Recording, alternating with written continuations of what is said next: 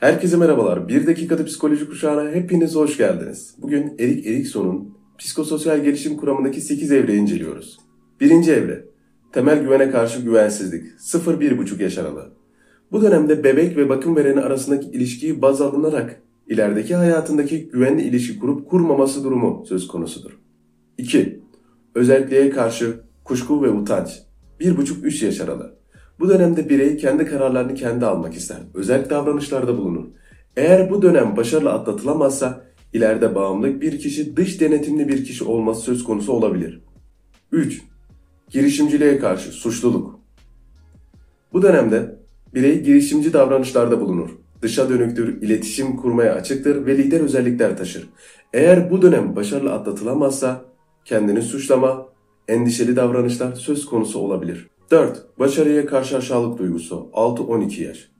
Bu dönemde bireyler giriştikleri işlerde başarılı olmak isterler. Başarı bir güdüdür ve başarılı oldukları takdirde takdir edilmek, değerli hissetmek isterler. Eğer bu dönem başarılı atlatılamazsa olumsuz benlik algısı, değersiz hissetme gibi durumlar yaşanabilir. 5. Kimlik kazanma ya da rol karmaşası. 12-18 yaş aralığı. Bu dönemde kimlik kazanma, kendine özgü bir karakter oluşturma, kendi değer ve inanç sistemine göre hareket etme söz konusudur. Eğer başarılı atlatılamazsa kendi kimliğini bulamamış ve göründüğü gibi olmayan kişiler var olur. 6. Yakınlığa karşı yalıtılmışlık. 18-30 yaş aralığı.